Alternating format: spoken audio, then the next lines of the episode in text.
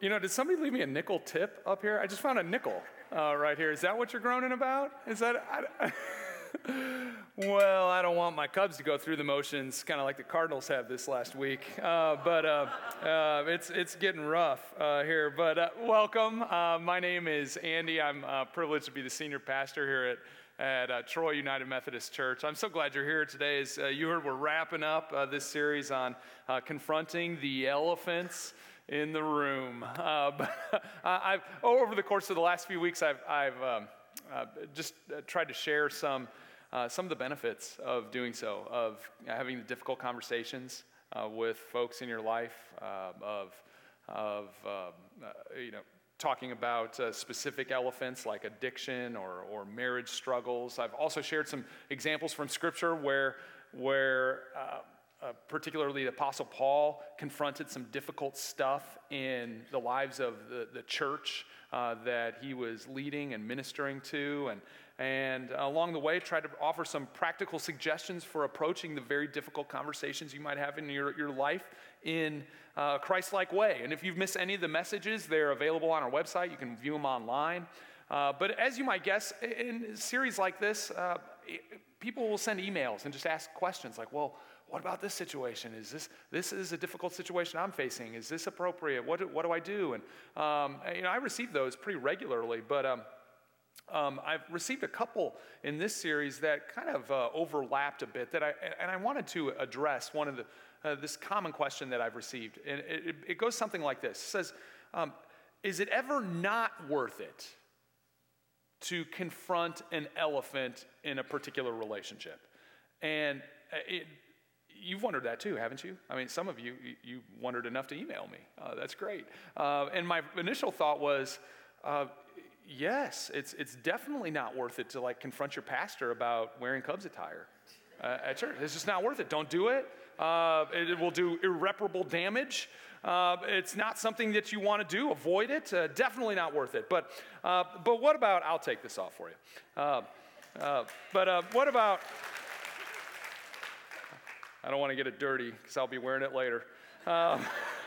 what, what, what about all October, probably? Uh, what, what, what, what, about serious situations, though? Uh, what, what, about the, the serious things where, uh, where, as one person put it, where it's just too raw, where, where it's too sensitive to address, particularly in family dynamics? Uh, this question was involving. And, and here's, I, I, I, thought about this, I prayed about it. Here's, here's kind of my rule of thumb Scripture doesn't directly address it, uh, but but this is how I would counsel somebody. First, I would say if it doesn't have the potential for improving your relationship or, or helping the person that you're speaking to, then, then, then tread lightly. Um, it, you, it might not be worth it. Um, and, and the instructions, the kind of direction that I've given uh, from God's word have all been around uh, uh, within the context of approaching the elephants within Christian community. So if your relationship that you're wondering about, is it worth it, is it not?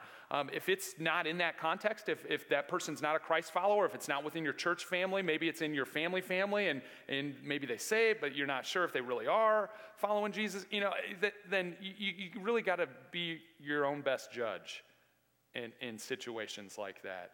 Uh, it, it, may be worth it, um, it, it may not be. Uh, uh, but you, you, just have to sort through that. Uh, but today's elephant is one that you must confront. It, it's, it's a no doubter. You've got to confront. Here's the good news, though it's, it's not one that you have to confront in somebody else, it, it's just one you have to confront in yourself. Uh, this elephant is a big one. In fact, I would suggest that it isn't just an elephant, it's, this one's a mammoth. And, and you know where he lives? Um, he lives like all over the place, but he, he does his best hiding in churches, um, within faith communities. Um, and, and this elephant is the elephant of unbelief. And if there is any elephant that needs to be dragged out into the open and to be honest about, it's this one. Uh, because our understanding, our, our belief, our trust in God, it's the foundation for, for all of these other elephants that we would confront. Everything we've talked about in this series, our key relationships, problems, temptations that we face, addictions uh, that have its, their claws in us, everything. Who we understand God to be in our, in our relationship with Jesus is the foundation for everything else. Um, so, so let's take a look at this elephant and see what it's really all about. But first, a quick question. This is something that I, I saw on um, an old episode of, of uh, Are You Smarter Than a Fifth Grader? And I've realized, any fifth graders in here, uh, maybe? uh, or close, uh, I've realized that the further I get away from fifth grade, the dumber I get. Uh, or at least in the things that you learn in fifth grade. I don't remember the stuff. So, so uh, this is not a trick question. Uh, it's a pretty straightforward one. Um, how many different kinds of elephants are there? And we're not talking like male, female.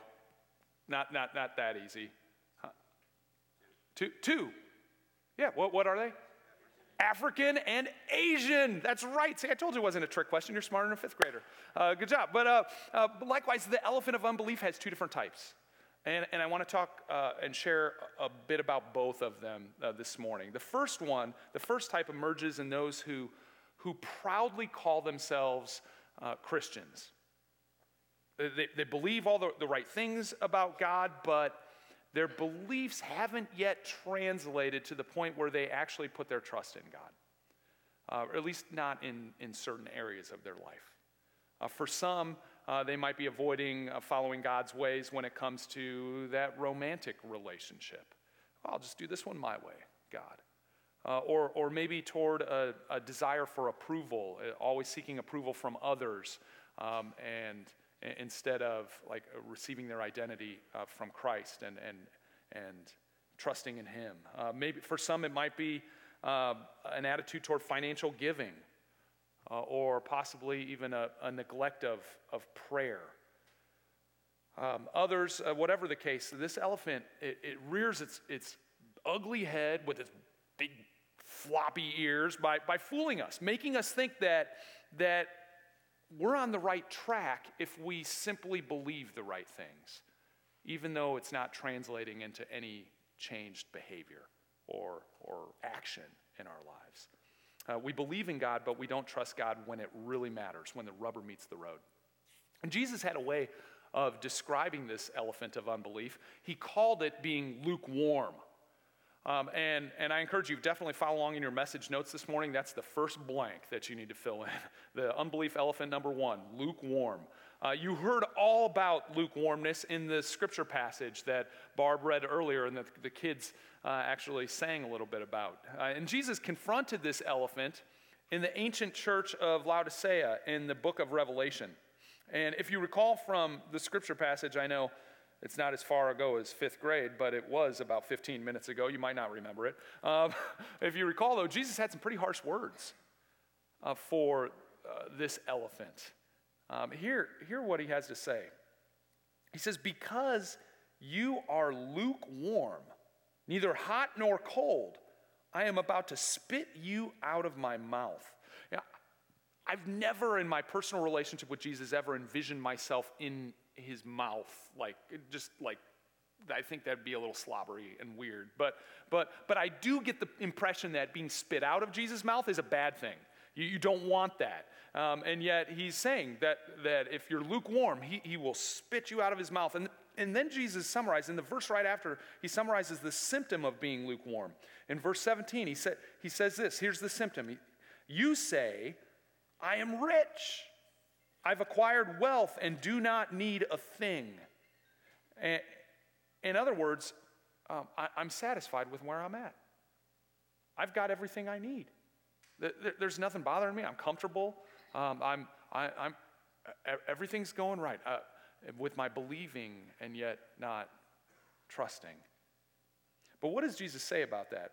Same verse, he says, But you do not realize that you are wretched pitiful, poor, blind, and naked. Jesus saying, You've been duped. Here, you've bought the cheap imitation of the real thing.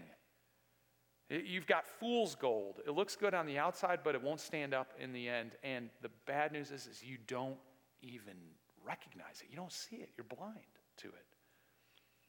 You know, I think a, a lot of us, we hear about this unbelief and, and we say something like, yeah, I don't really have an unbelief problem. Uh, and, and, then we start to whip out our spiritual resume.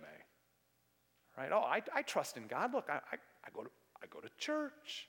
If I'm not at church, I'm, I'm watching online. Look, I, am doing my thing. I'm praying. I'm reading. I, I give to the church. I serve. Maybe I'm even like super spiritual and I'm in a journey group.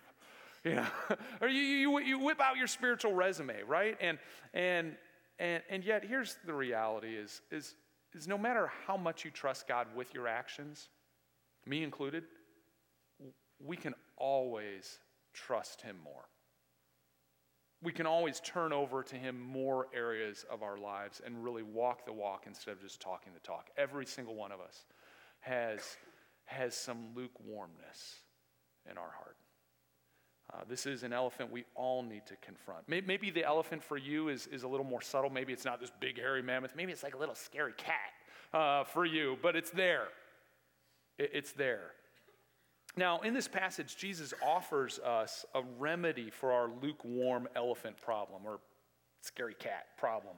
Um, and, and he counsels us to buy three things from him in verse 18. I just briefly want to run through these because I think it's good um, it's good counsel for us uh, as we struggle with lukewarmness in our own hearts. Uh, first, he says, I, I, counsel you, I'm on the wrong page. Uh, I counsel you to buy from me first gold refined in the fire. Uh, and Jesus could be saying a, a, lot of things with this, but, but I believe the heart of what he's saying here is don't trust in the world's ways. See, he's, they've already said, he, he said, you already say you're rich, that you don't need anything. But, but he's saying, hey, uh, that's, that's the cheap stuff. Uh, buy from me gold refined in the fire. Don't be satisfied with the, with the piddly stuff, with the fool's gold that you, you have now. Listen to my counsel, follow my ways. Buy gold from me, it will last. It's not the cheap stuff. And this refined by the fire could refer to this is the real thing. It could also refer to the fact that following Jesus could bring some suffering your way in this world. That, that's the reality. When everybody's kind of going this way, when the stream, the current of the world is going this way and following Jesus is going like this, you're probably going to experience a little bit of pushback, some suffering. And that's a refinement in your life. And following Jesus' ways is, is being refined in the fire, but it's real gold, it's the real thing. So, so trust in Him. Uh, uh, secondly, he says, uh, I counsel you to buy from me white clothes to wear so you can cover your shameful nakedness. Jesus gets a little bit deeper with this one. I, I think here he's addressing our tendency. Uh, you know, clothes, it's what we wear on the outside. And I think he's addressing our tendency to try to make ourselves look good for, for the world, uh, maybe even for God himself. And, and yet that kind of pursuit always falls short. Um, and Jesus points to the remedy, and that is the only way to be accepted by God, to be received by Him, is to, to receive the gift that, that Jesus offers the, the, the purity, the, the righteousness that comes from a relationship with Him. Um, and He offers that to us freely, with, without cost. Uh, but third, then Jesus says to buy, He counsels us to buy from Him salve to put on your eyes so you can see. I, I think this one's the most straightforward one. I think Jesus is saying, You're blind. You don't even see this. Uh, you're, you're lukewarm. Buy, buy from me salve so you can see the elephant. The lukewarm elephant is right there. Don't, don't ignore him. Uh, Jesus wants us to see clearly um, who we are, uh, uh, how he sees us. And, and, I think he sees us as a, as a mixed bag, right? As, as people who have lukewarmness, who, who don't fully trust in him, but, but also as, as people who, someone who is dearly loved, D- dearly loved by Him. I mean, Jesus sees all your stuff. He sees all your beliefs, uh, the way that they don't match up with your actions. He sees all the ways that, that you don't completely trust Him. But, but when He looks at you and sees that, He's, he's not coming with anger. He, he's coming with compassion and love. He, desperately wants you and me to trust in Him completely so that we can experience the freedom and the grace that a relationship with Him offers. He, wants us to experience that, that kind of love that can transform your life, so much so that He was willing to die so that we could experience His grace. He, he loves you and, and me that much. And, and so he concludes with, with a, a very, very famous verse, uh, the verse that the kids uh, sang for us out of Revelation chapter 3, verse 20. He concludes and he says, Here I am. I stand at the door and I knock. If anyone hears my voice and opens the door, I will come in and eat with them, and they with me. In other words, I'm right here. Don't, don't wait. You don't have to wait any longer. I'm right here waiting for you to invite me in. I want, I want a real relationship with you. One where, you know, sharing a meal means that you're close. Um, he, he wants that kind of relationship.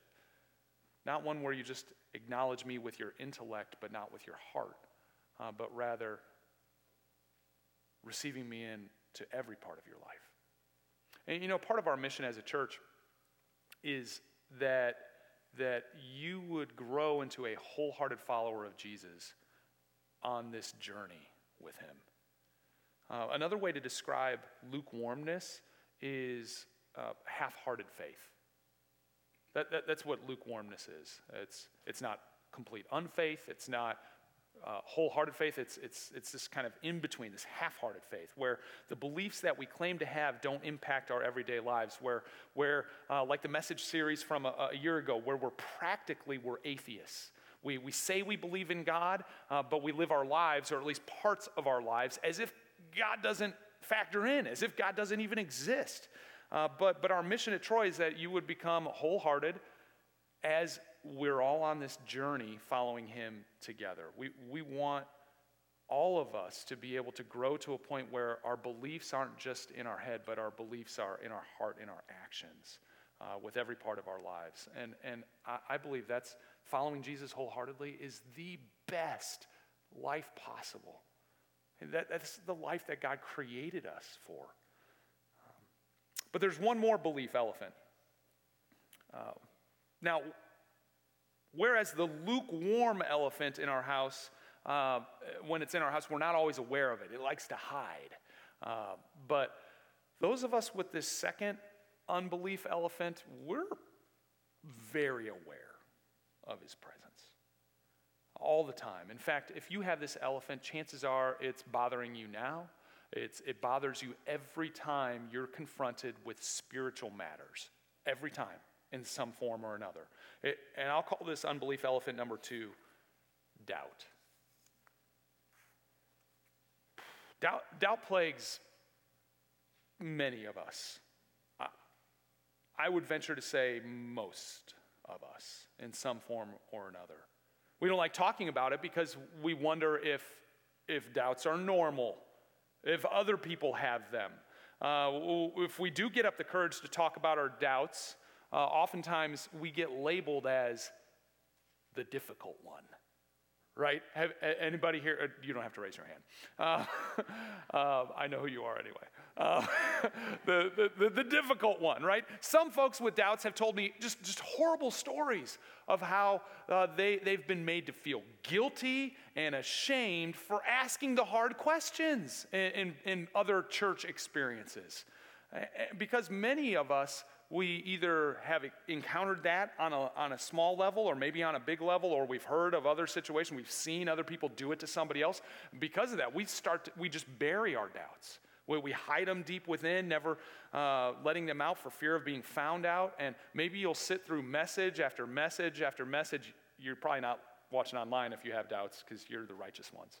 Uh, but uh, uh but uh, maybe you'll go to journey group after journey group and yet in the back of your mind you're just saying, yeah, I'm just, I'm just not sure if I believe this. Of course, there might be many different reasons for why you don't believe. Uh, for some of you, it could be like a science thing.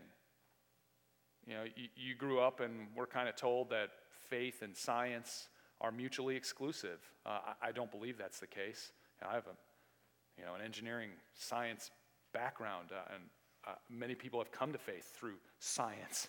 Uh, I don't think that's the case at all, but maybe you're, you're wrestling with that. Like, I don't know if I can believe this because, because I've been taught this and I believe that. Uh, or, or maybe you're carrying a lot of pain from, from your past and, and you just can't believe that there is a God, or if there is a God, not a loving God, because of some horrible stuff that, that you're experiencing or, or you have experienced or somebody that you love um, went through. Or maybe you can't imagine God loving you. Okay, yeah, there's a loving God. He's for all those folks, but gosh, I've just screwed things up so bad. God couldn't possibly love me. Or maybe you've got some struggles believing, uh, uh, believing the authority of the Bible. And so you say, well, I can't believe that, and I can't believe that, and I can't believe that. Uh, so maybe it just un- everything unravels because you, you can't put your trust in, in the authority of the scriptures. Well, whatever it might be. Uh, regardless, maybe you have doubts and, and, you don't know what to do with them. Uh, well, well, let me just say with conviction that, that, that faith and doubts aren't mutually exclusive. I, I believe they can exist simultaneously. And I invite you uh, here in this, this church community uh, to wrestle with the truths of scriptures and to ask the hard questions. If you can't ask them here, wh- where can you ask them? Uh, uh, but, but this morning, I want to propose this course of action for you if you struggle with the elephant in the room of doubt. Uh, and I want to take a look at one of my favorite interactions that Jesus uh, had. Uh, you, you, can find it in Mark chapter 9. Uh, you'll want to take, write this down because it's a great story. It starts off like this Jesus had, had just come down from what the Bible calls a mountain, but really it's kind of medium sized hill. Uh, everything in Israel, uh, for those of you who have been there, I haven't, but I've seen enough pictures and talked with enough people when they came back that it's like it, everything's a little smaller than you expect. it's just it's like things are a little tighter. Um, and so it's a kind of medium sized hill. Um, and Jesus came down from this uh, medium sized mountain hill uh, to, uh, with his uh, three closest disciples. Peter, James, and John. And on this hill, they had just experienced something amazing.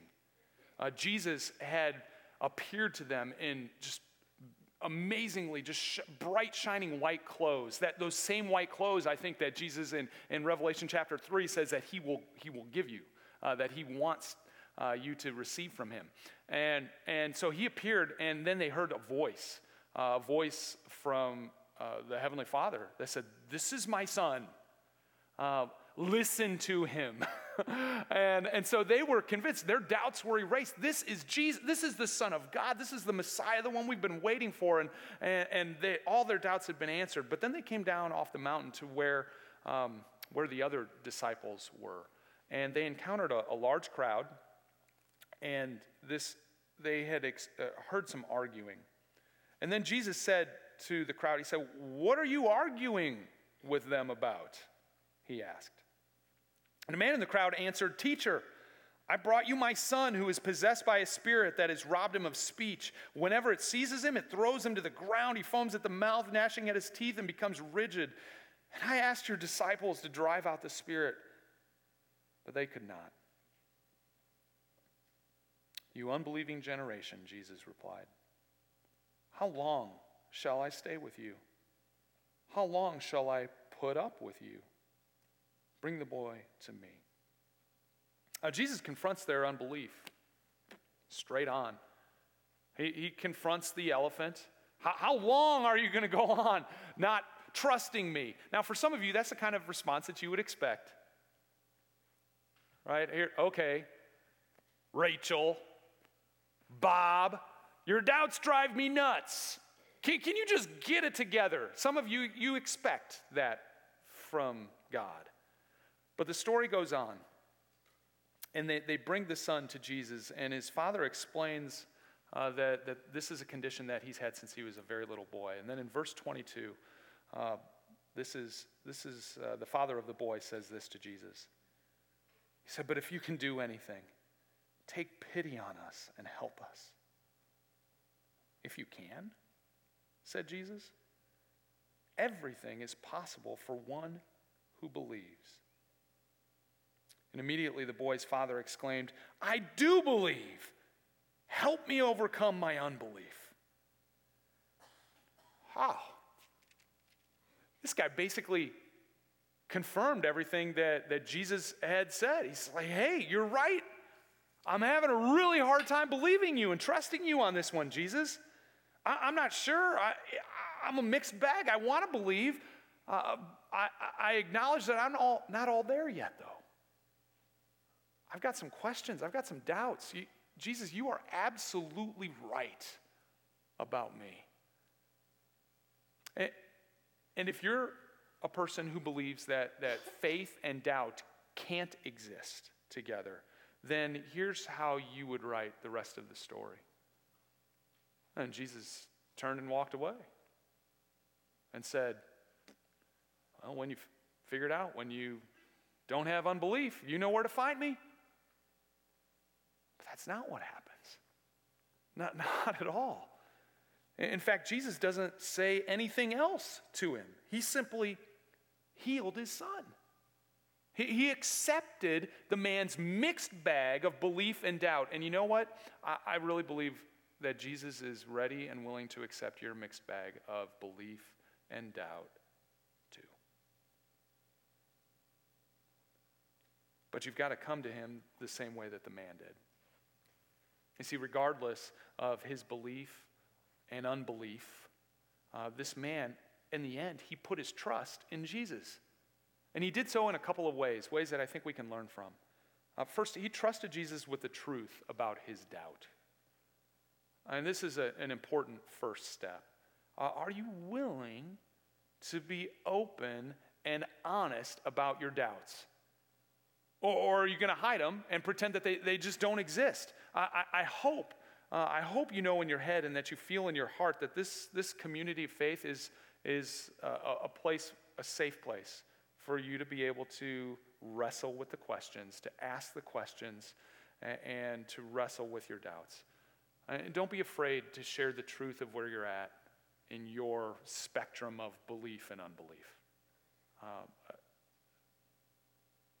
really, that's been the emphasis of this entire message series, and it applies to the unbelief elephant too. So just be real.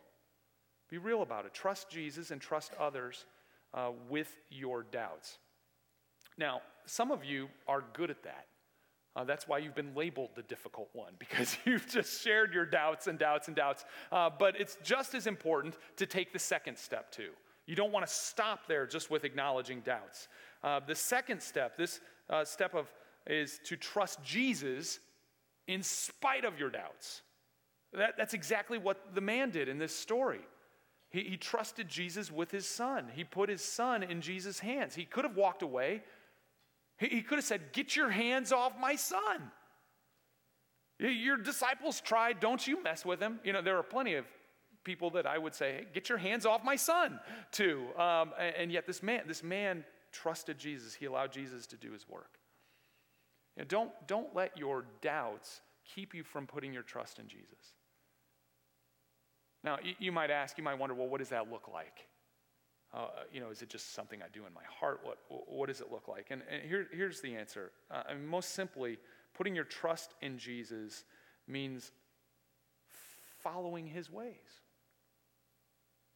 is, is, is doing it his way, even when you wonder is, is he for real?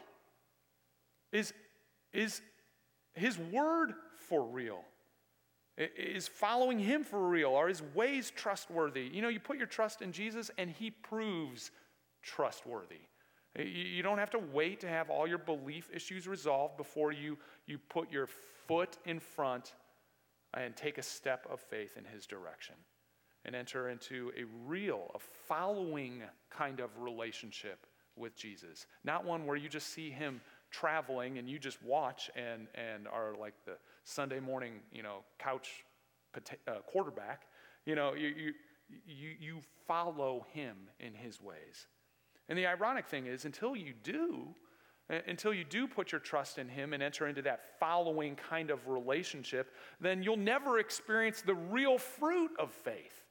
A fruit like, like joy, no matter what kind of chaotic circumstances are going around in this world or in your world, or uh, peace that surpasses understanding, or contentment with, with lots or with little and next to nothing, or even hope in the face of death. You, you don't experience that fruit until you practice faith in the midst of doubt. So, so if the lukewarm elephant is in your room, just get real about it. Let's acknowledge the, the, the truth that your beliefs aren't translating to a life of trust. Acknowledge the truth because Jesus is right there, knocking on the door, willing to come in and, and share an intimate meal with you, to show you what his love is really all about, what wholehearted faith is all about. And if it's the doubt elephant that's, that's in your room, trust Jesus with the truth and, and trust him with every part of your life as you follow him, even in your unbelief. You, you can have that kind of, you can have an intimate relationship with Jesus despite your doubts, but it requires following him. I, I know I've got that kind of relationship with Jesus. You know, I, doubts creep in to my life on occasion. I wonder, gosh, am I, am I just wasting my life doing this thing? Uh, believe me, you don't sign up to be a pastor unless you you really believe it. uh, now, sometimes the doubts can change you along the way. And then you're like, well, gosh, uh, should I sell insurance? Or, or do I just keep doing this even though I don't believe it? Um, and, and those doubts, they creep in. They creep into everybody. But here, here's, here's what I want you to know when you follow him, when you build up enough fruit of a real relationship with him in the midst of the doubts, then you can always point to the fruit. Well, look at the fruit of following Jesus in the midst of doubts. And, and in my life, I can point to that whenever I have doubts and say, I'm going to keep trusting because of the way that Jesus has shown up in the past. E- even though I'm not feeling it all the way, or I'm struggling, or I'm wrestling with things. But you, can, you can't point to that fruit until you've trusted Him enough to surrender your life to Him and follow Him in the face of your doubts. But that first step to putting your trust in Jesus, the first step to, to opening the door and to uh, following Jesus is to acknowledge where it is that you've fallen short. So, so let's take a few moments uh, just to confess, uh, to confess our unbelief elephants to Jesus as we pray. W- would you pray with me?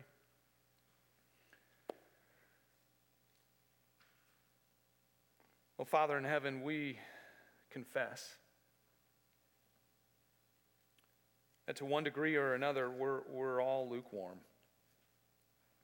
That we've professed you with our lips, but we fall short on living wholeheartedly for you with our actions. We've not loved you with our whole heart. We've not loved our neighbors as ourselves. And Lord, truly, we're, we're sorry. We, we humbly repent. Lord, forgive us for, for the sake of your Son, Jesus Christ. And by, by the power of your Spirit, we want to open the door of our heart to let Jesus in fully and to follow him wholeheartedly, even when the world tells us to trust our own course of action. And Father, we also acknowledge openly our doubts. Just like the man said, Jesus, we want to believe. Well, we believe you somewhat, but, but we need your help with the unbelief. Lord, this morning we give you what we have. We give you whatever seed of faith and trust we have and ask that you would take our seeds of doubt and transform them by your Spirit at work in us.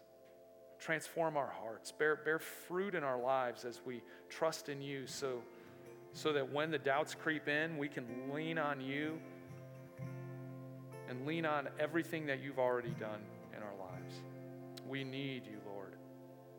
We need you to help us overcome our unbelief.